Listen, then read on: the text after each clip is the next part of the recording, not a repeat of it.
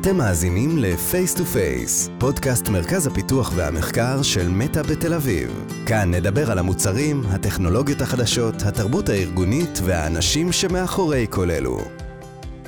שלום וברוכים השבים ל-Face to Face, היי שגיא.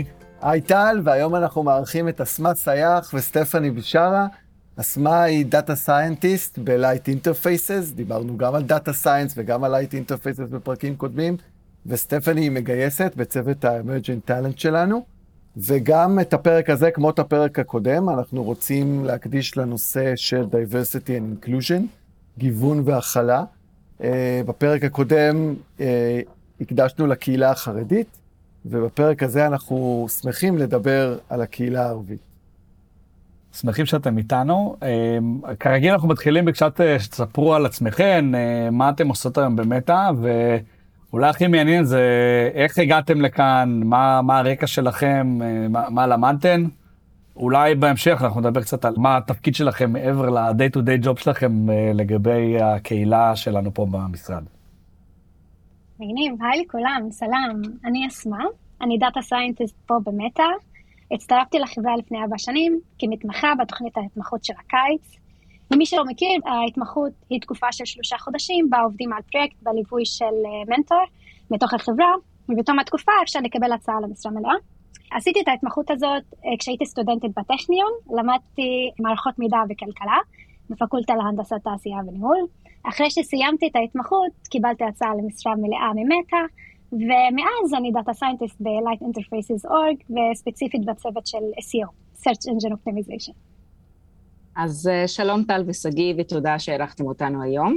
אה, שמי סטפני, אני סורסרית בצוות של Emerging Talent Recruiting, אה, עובדת עם סטודנטים ובוגרים טריים בעיקר למשרות של Software ו-Production Engineering. הצטרפתי למטא לפני שלוש וחצי שנים, למדתי תואר ראשון בתקשורת, לפני מטא עבדתי בגוגל בתפקיד של מגייסת, כאשר הגעתי לשם לאחר שעבדתי בצופן למשך שלוש שנים. אז uh, סטפני, uh, נשמח uh, אולי לפני שאנחנו מתחילים לדבר על, על מטא, ככה שתכיילי אותנו קצת לגבי התעשייה, קצת מה, מה המצב היום של ככה הערבים בתעשיית ההייטק המקומית, ואולי האמת הזכרת את צופן, אז אולי ככה תספרי לנו קצת על הארגון הזה גם כן. בכיף, בכיף. אה, אז קודם כל אנחנו חברה שהיא מונעת מתוך data, או בשם אחר data אה, driven. אז ראשית בואו נדבר קצת מספרים. אה, החברה הערבית במדינה מונה כ-21% מכלל התושבים, ובמקביל אחוז הסטודנטים הערבים שלומדים את מקצועות ההייטק, ואני אסביר איזה, מדעי מחשב, הנדסת מחשבים, הנדסת תוכנה, הנדסת חשמל ומערכות מידע. השיעור הזה עומד על 16% מכלל הסטודנטים בארץ, לפי הנתונים של הלמ"ס של שנת 2000. 2020. הנתון היותר מעניין הוא שמספר הסטודנטים הערבים שלומדים את אותם מקצועות מ-2012 עד 2020 הוכפל. ואגב, 40 אחוז מהגידול הכללי במספר הסטודנטים באותם מקצועות מקורו בחברה הערבית, שזה מדהים בעיניי. אז איפה הבעיה האמיתית? ופה אני רוצה לשאול אתכם, האם אתם יכולים לשער מהו אחוז המהנדסים הערבים היום בתעשייה? חמישה אחוז? חמישה אחוז, אתה מאוד אופטימי. אז אה, שיעור המהנדסים הערבים בתעשיית ההייטק היום עומד על שני אחוז בלבד. אז אה, ממש מדובר בפוטנציאל אדיר של הון אנושי שהוא איכותי ומוכשר, שעדיין לא מצא את המקום הראוי שלו בתעשיית ההייטק במדינה. אז זה ככה בכללי על המצב, והזכרתם את צופן. רגע, יש לי שאלה, אמרת כן. זה, אמרת data, ויש פה data scientist איתנו. נכון.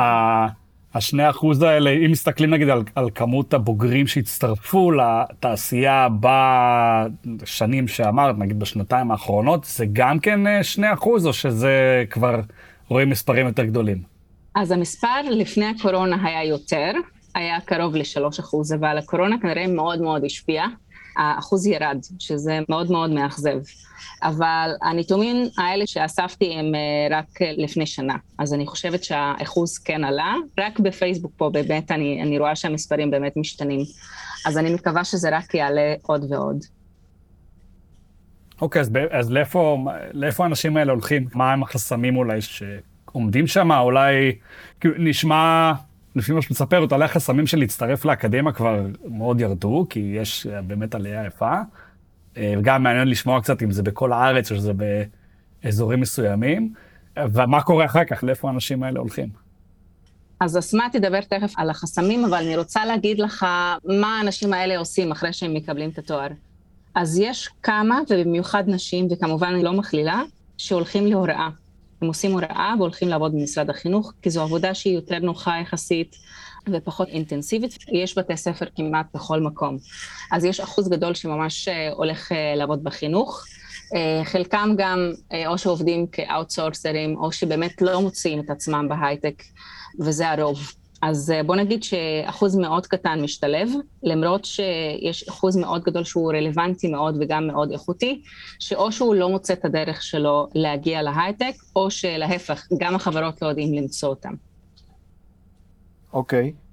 אז ואם, ואם נסתכל אז באמת מה אה, החסמים העיקריים, או אולי אפילו גם החסמים הייחודיים שלדעתכן אה, מונעים מאותם צעירים וצעירות, שכבר אמרנו כן לומדים וכן מן הסתם רוצים להשתלב בתעשייה, כדי uh, להיות uh, מה שאנחנו קוראים well represented, זאת אומרת להיות uh, כמו חלקם היחסי באוכלוסייה? כן, אז אני יכולה לענות על השאלה הזאת, היא שאלה ממש ממש טובה. יש כמה חסמים בפני צעירות וצעירים ערבים שרוצים להשתלב בתעשייה. כמובן, חשוב לציין שכל בן אדם הוא שונה, ויכול להיות שיש דברים שקשים לי, שלא קשים לאחרים וכולי, אבל בגדול, יש כמה, כמה דברים עיקריים המשותפים כמעט לרוב. Uh, לדוגמה, החסם הכי משמעותי בעיניי הוא החסם של השפה.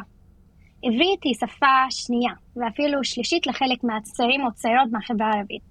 וידוע שיש קשר חזק בין ביטחון עצמי ושפה. ולפעמים אי שליטה בשפה, במיוחד בראיונות עבודה, יכול לגרום לחוסר ביטחון עצמי, מה שמגדיל את הסיכוי להיכשל בקבלה לעבודה. ויותר מכך, יש את החסם התרבותי או השפה הארגונית של החברה, אה, שהם גושי גדול עמו מתמודדים המועמדים הערבים. המראיין יכול לשבת מול מועמד, מצוין בלימודים, אך חוסר ההבנה ההדדי הזה עשוי לפעמים לגרום לדחייתו של המועמד. אז זה חסם ממש ממש משמעותי בעיניי. עוד חסם הוא לדוגמה חסם החבר מביא חבר, או ה networking כמו שאנחנו יודעים. אה, האתגר הזה קשור לתעשייה עצמה. החסם התרבותי הרי פועל בשני כיוונים. מי שעובד בחברת הייטק גדולה רגיל לקבל סוג מסוים של אנשים. ההומוגניות בתעשייה היא לא בעיה של המועמדים הערבים בלבד, אך עבורם הקושי גדול פי כמה כי אנחנו רק 2% מכל המועסקים בתעשיית ההייטק.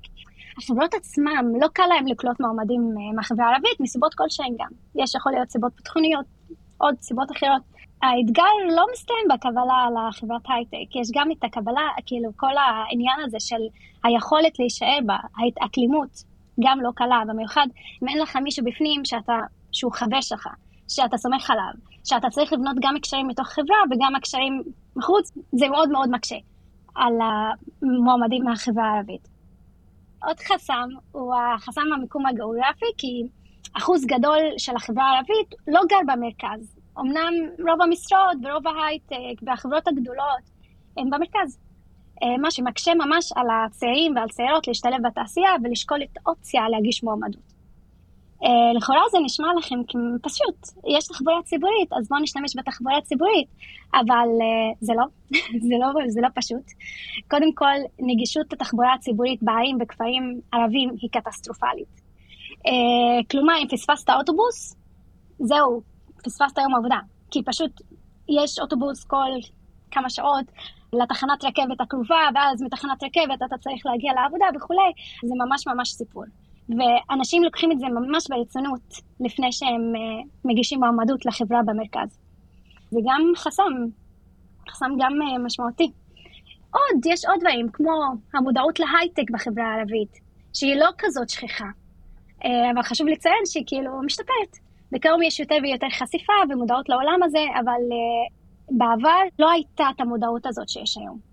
וגם להיות רופא או עורך דין, זה היה יותר חשוב. ולמשפחה היה ממש uh, השפעה על ההחלטה של uh, מה הבן שלהם רוצה. או הבת שלהם רוצה או רוצה ללמוד, uh, ואיפה לעבוד וכולי. אז כל זה כן השפיע על המצב שלנו, גם על המצב של החברה הערבית עכשיו, כאילו, באחוזים הנמוכים. והחסם האחרון הוא חסם הניסיון התעסוקתי. ערבים בדרך כלל מתחילים ללמוד בגיל מאוד צעיר. אנחנו מדברים על גילאים של 18, ישירות אחרי בית ספר. אה, אני לדוגמה סיימתי לימודים, שני תארים בגיל 22. אז אה, האתגר פה, שאין חשיפה לעולם האמיתי. והעבודה בהייטק היא כביכול העבודה הראשונה בחיים. זה דבר מאוד קשה. אנחנו צריכים לעבוד קשה על ה soft skills, וגם על, חוץ מה soft skills, גם רוב המשרות דורשות ניסיון תעסוקתי, מה שרוב האנשים אין להם. ואז זה גם חסם. Uh, זה בגדול. סיפרתי על מלא חסמים, אבל כן, ויש עוד דברים אישיים של האנשים שגם יכול להיות שהם חסמים, אבל חשוב להדגיש שזה ממש יכול להיות משותף למלא אנשים. אוקיי, אז בואו נדבר קצת עלינו, על מטא. אז, אז אולי נתחיל מכן, אה, קצת מה התהליך שאתן אה, עברתם, או מה החוויה שלכם שעה להצטרף האישית, ואז קצת אה, מה אנחנו עושים, אולי לנסות לשפר את המצב אה, בתעשייה בכלל ואצלנו אה, בפרט. אז אה, ממש ממש מההתחלה, איך שמעתי על ה... אני הצטרפתי בהתמחות, אז איך שמעתי עליה? זה התחיל כשהייתי באירוע גיוס של מטא לחברה הערבית בסמי עופר בחיפה בשנת 2017, ואני זוכרת שטל היית פה, אה, היית ב... אה, וואלה, נכון, כן. הצגת ב... הייתי בפאנל. כן, ואת האמת זה היה בשיתוף פעולה עם צופן, שמסתבר שסטיפני תכננה את האירוע. אז וואו, כאילו, כל הכבוד, אתם... אה, סגירת מעגל. כל הכוכבים מסתדרים בשורה, כן, בדיוק. אז אה, אז היית עדיין סטודנטית בטכניון, בשלב של חיפוש עבודה ראשונה, בגדול מה אני רוצה להיות, איזה תפקיד מתאים לי, איך אני אתחיל את הקריירה שלי, היה לי כל השאלות האלה בראש. בגלל זה כאילו הלכתי כדי לקבל קצת ידע על מה מטה עושה ואיזה תפקידים יש לה. אז uh, באירוע עצמו נחשפתי בפעם הראשונה לתוכנית ההתמחות של הקיץ. במהלך האירוע הדגש היה על uh, משרות פיתוח, ולא הזכירו את המשרות של הדאטה. תוך כדי האירוע ידעתי שזה לא מה שרציתי, ואומנם באתי עם קורות חיים, לא הגשתי מועמדות. וחודשיים אחר כך, כאילו, ממש חשבתי על זה, אמרתי, אוקיי, אולי אני אתן לזה עוד צ'אנס. נכנסתי לגוגל, חיפשתי פייסבוק internship, ושם הגעתי לעמוד שנמצא בו כל האפשרויות הקיימות להתמחויות, ופתאום מצאתי זהב. אה, אני זוכרת שהיה לי גם אפילו חיוך כזה על הפנים, שראיתי משרות של דאטה, ונרשמתי לכל המשרות שם, data engineer, data science, כל data science, הכל, אפילו אם זה לא רלוונטי, נרשמתי, כי פשוט זה משהו שמאוד אה, היה לי מעניין. וזהו, אני זוכרת שחיכיתי כמעט חודשיים עד שקיבלתי תשובה מהמגייסות בלונדון. אני חושבת שגם לקח להם מלא זמן כי לא הייתי רפרל של אף אחד, אבל uh, כן, uh, ומאז אני כאילו אחר כך זה הכל היסטוריה, אני פה כבר שלוש שנים כפול טיים, ככה הגעתי. אז הקשר הראשוני שלי עם מטא התחיל ב-2016. בזמנו עבדתי בעמותת צופן, שבעצם אה, מקדמת את הנושא של שילוב המהנדסים הערבים בהייטק, והיא באמת אחת העמותות הכי טובות אה, שיש היום. אחד האירועים שתכננתי וארגנתי היה יחד עם פייסבוק דאז.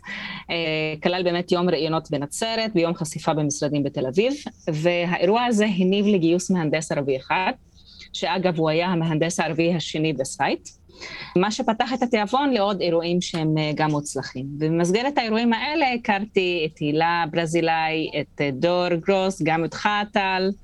עכשיו, אה, בתקופה ההיא ניסיתי כמובן להגיש מועמדות למטה דרך האתר כמה פעמים, אבל אף אחד לא יצר איתי קשר. וב-2018 התקבלתי לגוגל דרך מיקור חוץ, הייתי קונטרקטורית, ועבדתי שם כמגייסת בתפקיד זמני למשך תשעה חודשים. הגשתי למשרה הזו דרך חברה שלי שעובדת שם, אחרת לא הייתה לי אופציה לדעת שיש את המשרה הזו בעצם. ולפני סיום תקופת ההעסקה בגוגל, ראיתי שאלה שהיא היום מנהלת שלי, אה, פרסמה בפייסבוק שיש משרה פנויה בצוות שלה. רק בשלב זה, ממש סברתי את הניסיון התעסוקתי ואת הביטחון העצמי כדי לגשת להילה ולבקש ממנה שתגיש אותי כרפרל, אה, דבר שלא העזתי לעשות אה, קודם. וגם גם כשהגשתי לא האמנתי שאני אהיה טובה מספיק כדי להתקבל למשרה. אה, שהיא גם משרה מלאה וגם בחברת אה, ענק כמו מטא, אבל החלטתי ששווה לנסות. מבחינת ההתכוננות שלי לתהליך, התכוננתי למשרה על ידי למידה יומיומית, תקופה של משהו כמו שבועיים, בה קראתי על התהליך באינטרנט, תרגלתי הרבה שאלות, עניתי לעצמי בקול רם באנגלית, כי ידעתי שאני צריכה גם לתרגל את השפה הזו, ומה שהכי עזר לי זה לעשות mock interviews עם החברים שלי. מבחינת התהליך עצמו, התהליך כלל שישה ראיונות, חמישה מהם באנגלית, שממש בחן את היכולת הטכנית וגם את היכולות הבין-אישיות שלי. אני די נהניתי מהתהליך, כיוון שהוא מאוד מאוד פרקטי. מסודר ויחסית מהיר בהשוואה לחברות אחרות.